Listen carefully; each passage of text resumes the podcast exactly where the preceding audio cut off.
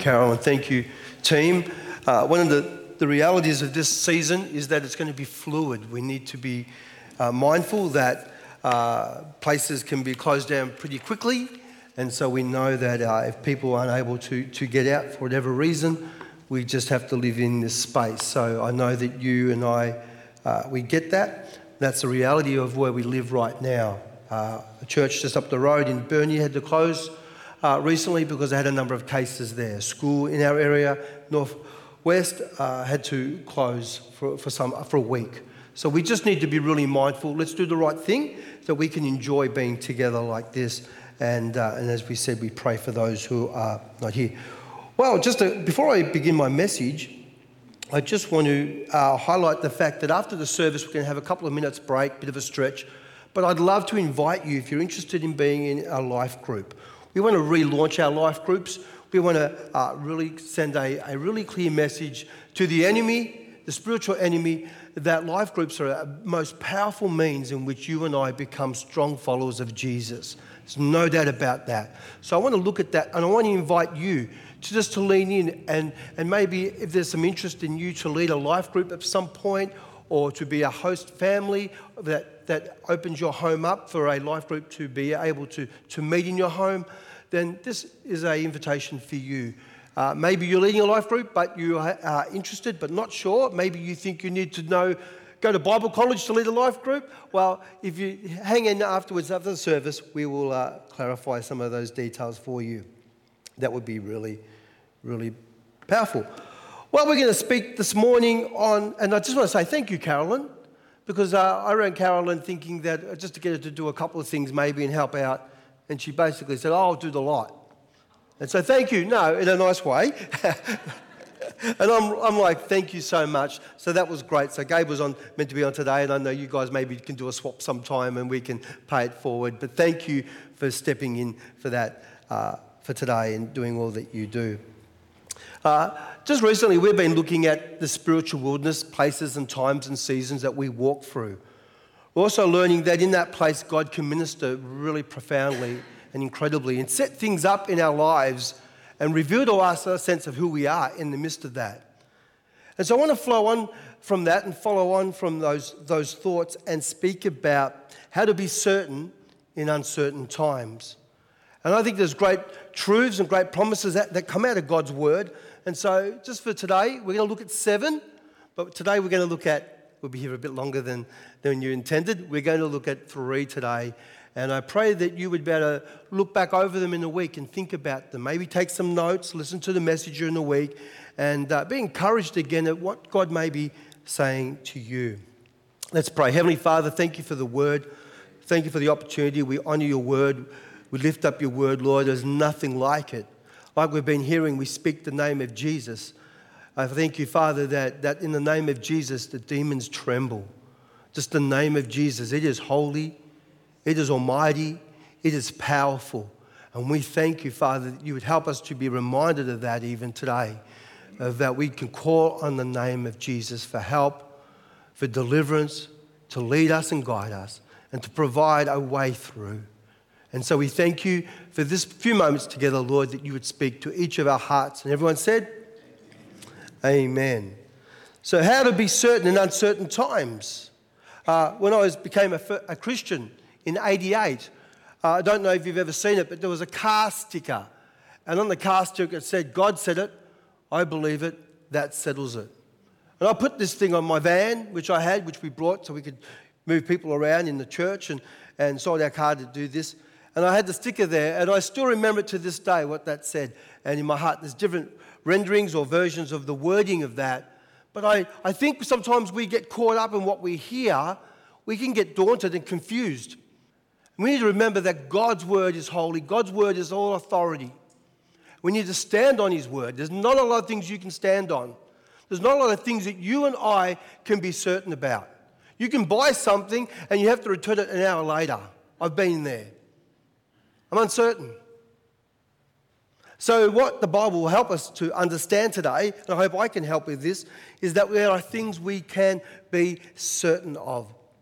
We've been looking at the challenge of facing the difficult seasons that we have before us, the hard times, even the impossible times, and trying to understand or comprehend these understanding is difficult. And the reason that is difficult is we're not meant to. God says not to lean on your own understanding, but to trust him for starters. So what can I be certain of in 2022 or in 2023? My faith, my God, my heart, and taxes. Anyway. In 2022 is turning into a year of unprecedented happenings. We heard about some of that today. So can I encourage you to stay connected? If you stay connected here in presence or online, stay connected. It's easy to become isolated in the current culture. It really helps to want to do that. And even more so as we listen to the media.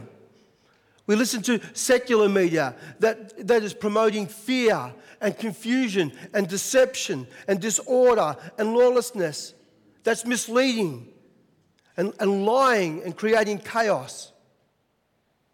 Jesus has an answer for us. In Matthew 24:6, he says, "And when you hear of wars or rumors of wars, see to it that you not be troubled." His first conclusion is that stuff is going to happen. Uncertainty prevails. But see to it that you be not troubled, for these things must come to pass, but the end is not yet. At the very end of Matthew chapter 4, if you read it in your own time this week, it's a big chapter, Jesus concludes with saying that when all these things have been preached, then the end will come. I heard recently that every tribal group in the world, globally, every unreached people group will be reached in 8 to 10 years. Now, I'm not going to say that's a timeline. I'm just saying that in 8 to 10 years, that is now the prediction of when everyone would have heard the gospel of Jesus Christ. Every place has been reached. And that's encountering new generations and new places and new groups and new areas. So 8 to 10 years, folks, I think we need to be ready. I think we need to be ready. God provides so much assurance from his word, so much hope. He says, see to it that you are not troubled. We looked at Ecclesiastes as it says, there is a time for everything, a season under every activity, under the heavens, relating to many areas of life, but our rhythms of life. Ecclesiastes contemplates the emptiness of life without God. But at the final conclusion, you need to read the end of the book. There's some really great truths revealed. So the great thing about difficult seasons is that it's a season. It will start and it will finish. I heard of a psychologist speaking about global trauma that's happened around the world because of COVID. It's a real thing. It's a serious thing. I haven't got time to unpack that this morning. But there's a global trauma, and one of the elements or aspects or consequences of global trauma is diminished capacity. Diminished capacity. Diminished capacity in relationships, in doing life, in relating, in thinking, in processing, in comprehending, in understanding. It's very interesting. Maybe you agree with that, I don't know, but I certainly feel it, and I think the people I've spoken to are certainly feeling that. We could talk about the symptoms, but not for time. So there's lots of things going on in our world, but there are some things that are not influenced by time or seasons or by world events or wars or unstable markets or higher fuel prices and food. The other day I was picking Roger up. We're going out to have a game of golf, and I got in the car and I must have had my serious face on. I said, "Oh, gee, I've just had to find out I'm going to have to donate a kidney." And he looked at me, because I've got a couple of things I'm getting tested for. It was totally separate. He's shocked. He's like, "Oh, Louis, are you okay?" And then I realised I must have had my serious face on. I said, "No, I just filled the tank up, you know." And it was like, anyway, you may be, boom, boom, you'll get that later. Anyway, I had to really apologise. "No, sorry, Roger, it's okay. Everything's okay." People were just perceiving things and hearing things. It's like, So some things are in Jeremiah 17:7. My blessing, this is God. My blessing is on those people who trust in me, who put their confidence in me. God promises to bless us as we trust him. That's a great way to start. Or Psalm 27, it says, though an army deploys against me, my heart is not afraid. Though a war breaks out against me, still I will be confident. Don't put your hope or assurance or confidence or look for contentment in things that are uncertain. But put your faith and trust and focus towards that which is certain. I thought as I was putting this together, trust or be troubled. It's your choice. It's your choice. Put your hope in Jesus as Lord and Savior. He is the Savior of the whole world, yet for those who have yet to accept him.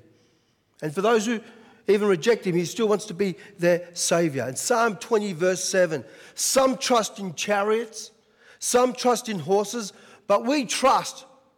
Remember the modern translation of trust is relaxing in the name of the Lord our God. So what can we be certain of? Well, I can tell you a lot of things we can not be certain of. For instance, a friend of mine many years ago, after service, we would come home as a family and eat hot dogs. It was our staple diet on Sundays. Hot dogs after the service. Thing I'll be thinking about before I preach my message, hot dogs. Nice hot dog, get the pack, get the fresh bread, oh my goodness. Not the crusty roll, get that out there, put the butter on there, there's sausage, the sauce, the mustard, the mayonnaise, whatever you want to put on there, ketchup, I don't know, and cheese. Oh, just there. Are you there right now? Yeah, well, sorry about that. But then my friend told me, had read something about what's in the sausage. And I said, don't talk to me about it. I don't want to know. Don't ruin this for me. Don't ruin it. And so I still continue to eat those sausages. I can promise you right now, I don't think I can tell you exactly the last night I had a sausage, but it would have to be 4, 5, 6 years. It got to me. It got to me. And every time I'd have the sausages, I thought, Gabe, would you like hot dogs? I say, nah, can we have something else? And it slowly changed. It got to me. You can't be certain. I read something the other day, sorry folks, for KFC. Those chicken McNuggets, oh yeah, they taste like chicken, but are they chicken? No. I read something and I said, that's it. Sorry, I know the families here who love KFC. I just can't go there. I hope I don't do it for you, what someone did it for me. Hey, I'm just paying it forward. Anyway, put your hope in Jesus. There is so much to be uncertain about, but there are some things we can be certain about. So here's number one. The number one thought of being certain. We can be certain that God still rules the earth. God still rules the earth. He's still in charge. He's not defeated. He's not weak. He's not limited. He's not powerless. Isaiah 66:1 says, this is what the Lord says. This is God speaking, friends. Not me. This is God. This is what the Lord says. The heavens are my throne, and earth is my footstool. God still rules. Everything you hear will say otherwise. God is irrelevant. God is dead. God doesn't exist. God has no relevance to our life and society. Friends, God still rules. No matter how uncertain life is, no matter how hectic, no matter how frustrating, no matter how disappointing, no matter what season you or we may be walking through, Jesus is in control. God is in control. And even when times are uncertain, when we're not sure, the Bible says, when you don't know what's going on, don't be troubled about what's next. Don't be troubled. So what can we be certain of? God still rules. Here's another thought. The word of God will still remain true. The word of God stands forever should be our motto. You and I, we think on words, or we bank on words, or what people say, or politicians, governments. But the word of God will still be true. Isaiah 48 says the grass withers and the flowers fall, but the word of God endures forever. The word of God is here before you, and the word of God will be here way after you. Matthew 24:35, a little bit later on, heaven and earth shall pass away. Jesus is speaking. But he says, my words shall not pass away. My words shall not pass away. William Kelly wrote that at the end, as the end draws nearer, we do greatly need simplicity to rest upon God's word. There may be difficulties to such as we are, and the word seems a weak thing to confide in for eternity. But in truth, it is almost more stable than heaven and earth. I believe it. The Bible says in Hebrews 13:8, Jesus Christ is the same yesterday, today, and forever. So I can be certain that God says who he says he is absolutely true. And from when we look at the New Testament to the Old Testament, it's a fulfillment. It proves to us that God's word is true. As he promised, so he fulfilled. We need to build our lives on Jesus and on his word, because his promises will not fail. 1 Kings 8:56, Joshua 23:14. Even the heroes in the Bible came from all walks of life. Rulers, servants, teachers, doctors. They were male, female, single and married. Yet one common denominator united them. They built their lives on the promises of God. And that's all we have. But that's a lot. That's a lot. May you be encouraged to build on the promises of God. Well, how do we build on the promises of God? Well, we read our Bible. First thing I was taught when I became a new Christian is read your Bible, go to a Bible-believing church and pray. Pray to God. Build your relationship with God. Those are the three things that I was told to do, and I did them. So how do we build on the promises of God? Hebrews 10:23 tells us, let us hold tightly without wavering to the hope we affirm, for God can be trusted to keep his promise. So what do? We hold tightly without wavering. It's easy to waver. We all get wobbly at times. You ever go to a cafe and the table wobbles? Yeah, I'm one of those guys that get under there and starts doing something, getting some napkins and folding them under, trying to stop it for the next person. You get your cuppa and the thing's like, you're on a boat, you walk away and you... We get wobbly in life. We waver, but hope we possess and affirm because God can be trusted. Are you holding tightly to the promises of God? Do you know what the promises of God mean for you and your family? Are you believing God for them? Are you taking God at his word? What does that mean? Hold tightly. The second thought here is Hebrews 6:19. For we have this hope, Jesus, as an anchor for our lives. Look at that. Safe and secure. An unshakable hope. Anchored to Jesus. The very presence behind the veil. That's the context of it. Always there. Always available. Not having to not go behind, but we can now see behind the veil. We can see and meet with God. As you put your faith in the unbreakable promises of God, you will experience unshakable hope. 2 Peter 1:5, for this very reason. I know there's a lot of scripture this morning, but we just want to lay it for you and just give it to you. Look at this. It says, make every effort. For this reason, make every effort to add to your faith goodness, and to goodness knowledge, and it goes on. This is the premise. To make every effort is the thing you do before the promise. Some people go, I just got a promise. Well, do you actually know what it is? What are you doing with the promise? Oh, there's a promise out there. Well, go after it. Get it. Make every effort. Isn't this what Romans teaches us with Abraham? God promised him. Abraham goes, I'm just waiting for the promise. Abraham trusted God. He put it into action. He stepped it out. He walked it out. He says, I believe it. I'm putting my life on the line. I'm putting my family on the line. I will do it because I believe your word, Lord. That's how we build on the promises of God. Not just being aware of them, but putting faith into action, stepping out.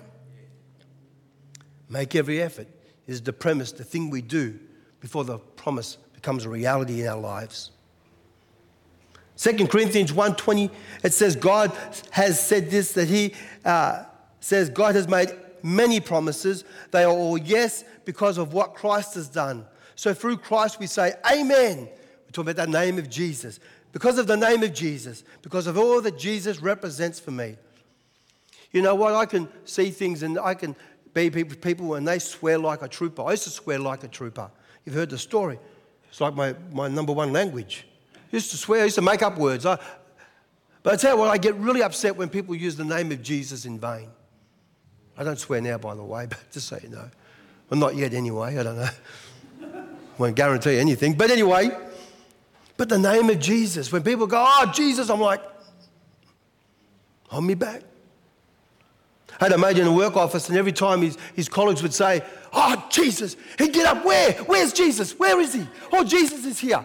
They used to think he was crazy. It probably did look a bit crazy, didn't it? But he would do that, and he didn't care. His name was Larry. Just say no, I give on to Larry. Oh, he was just out there. He was wild.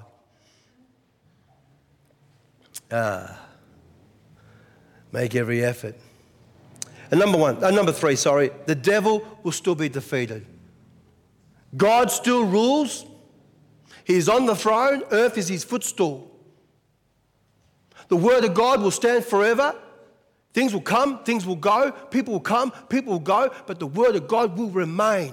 You can bank on that, right? Quote me on that one. You can. And number three, the devil will still be defeated. Will still be defeated. See, God is bigger, greater, stronger, more powerful than the devil.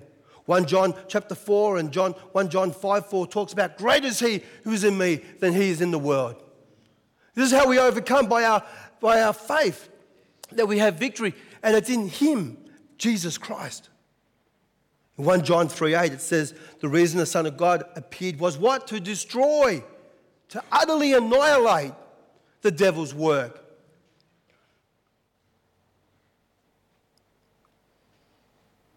The word destroy means to lose one that is bound.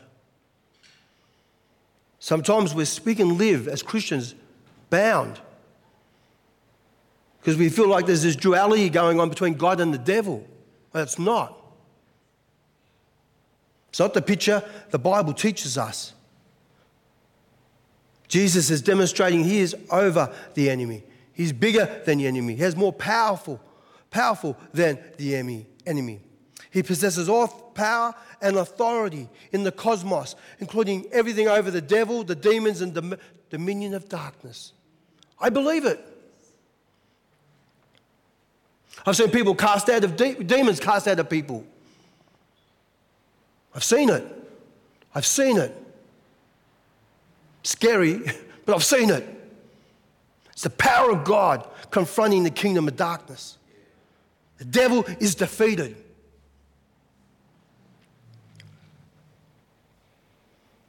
We learn at the end of Romans chapter 16, Paul warns us about ungodly doctrine and false and divisive teachings that will emerge. That there's an enemy trying to infiltrate and create division and chaos even in the church and with God's people. Ephesians chapter 4 verse 27 says, do not give the enemy any room or space in your mind or your heart or your doctrine or your belief system, even your value system. So you and I will read things, learn things, we'll grow, we keep growing. They just discovered our brain is still learning and growing.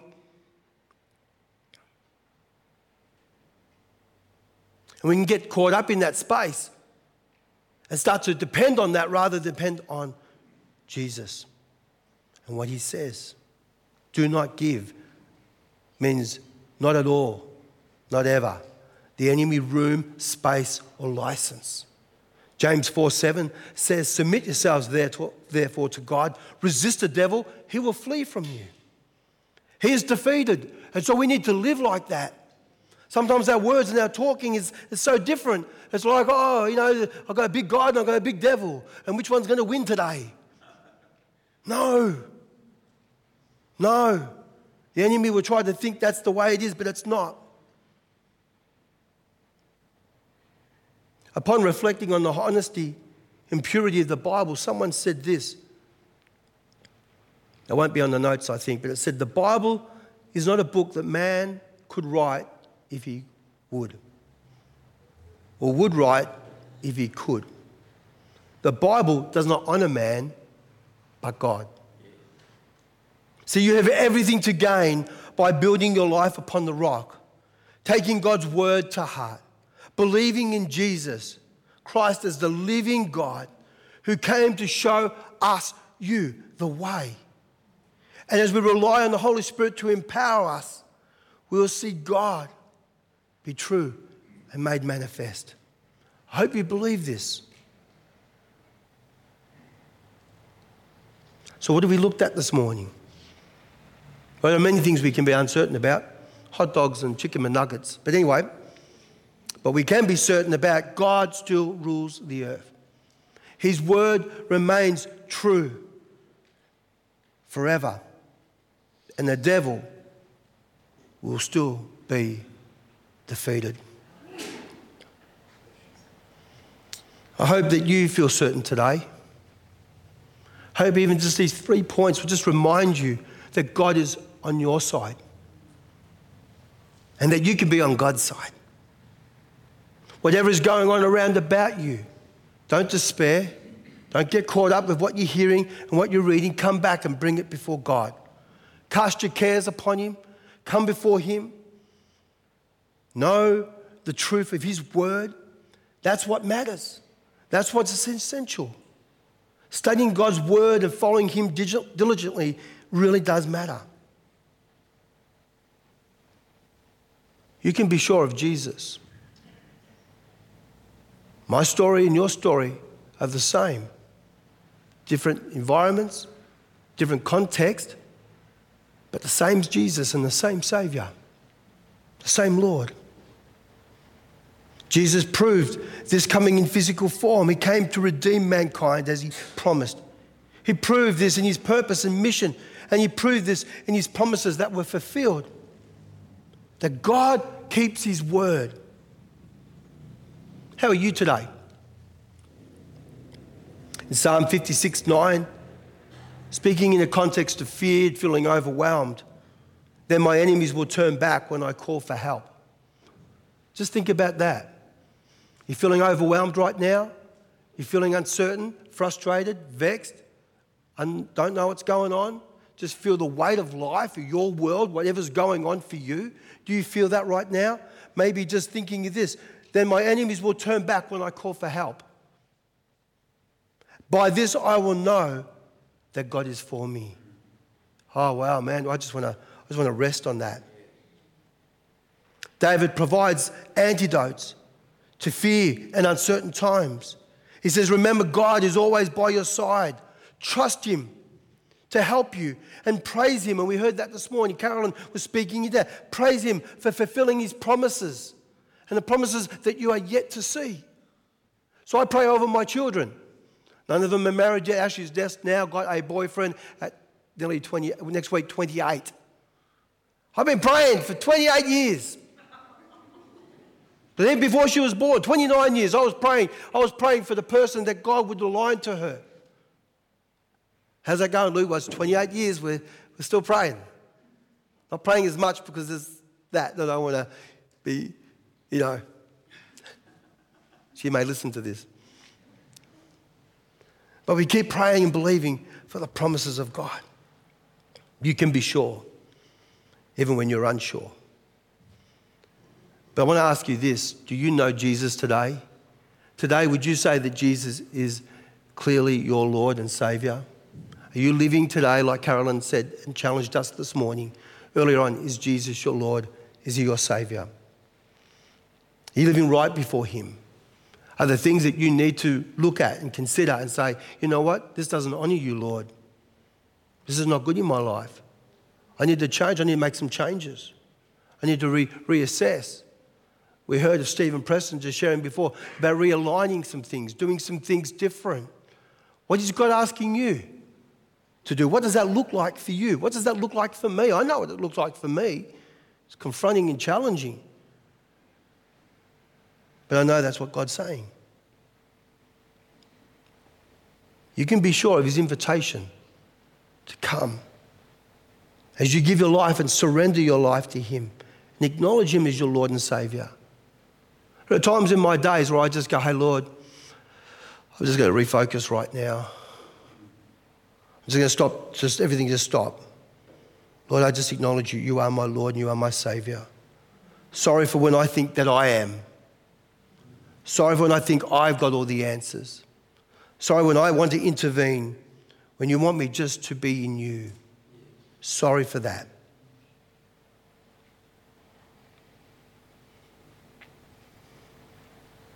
Let me pray for you. Heavenly Father, I ask in Jesus' name, in the name that is above every other name. Oh, Lord, I pray that, God, that you would just again refresh our hearts, realign our hearts and our minds, that, Lord, this year is a year of renewal. It's a year to get back on track and to get closer and stronger and to go further and deeper and higher in you. Lead us, Father, in this season where there's a world out there, Father, where there are people out there who need this hope, who need to know the reason and the hope that we have and possess, Lord. And may we demonstrate that with power and authority and with conviction, yet with hope and grace and mercy. Help us, Lord, to be all that you have called us to be. And we ask, Father, that why there are so many things that we could look at, so much uncertainty. One thing is that we don't have to be troubled because we can be certain of you. And I pray that, Father, you would speak to us this week about your certainty, your promise, your presence. In Jesus' name we pray. Amen. I'm always happy to pray.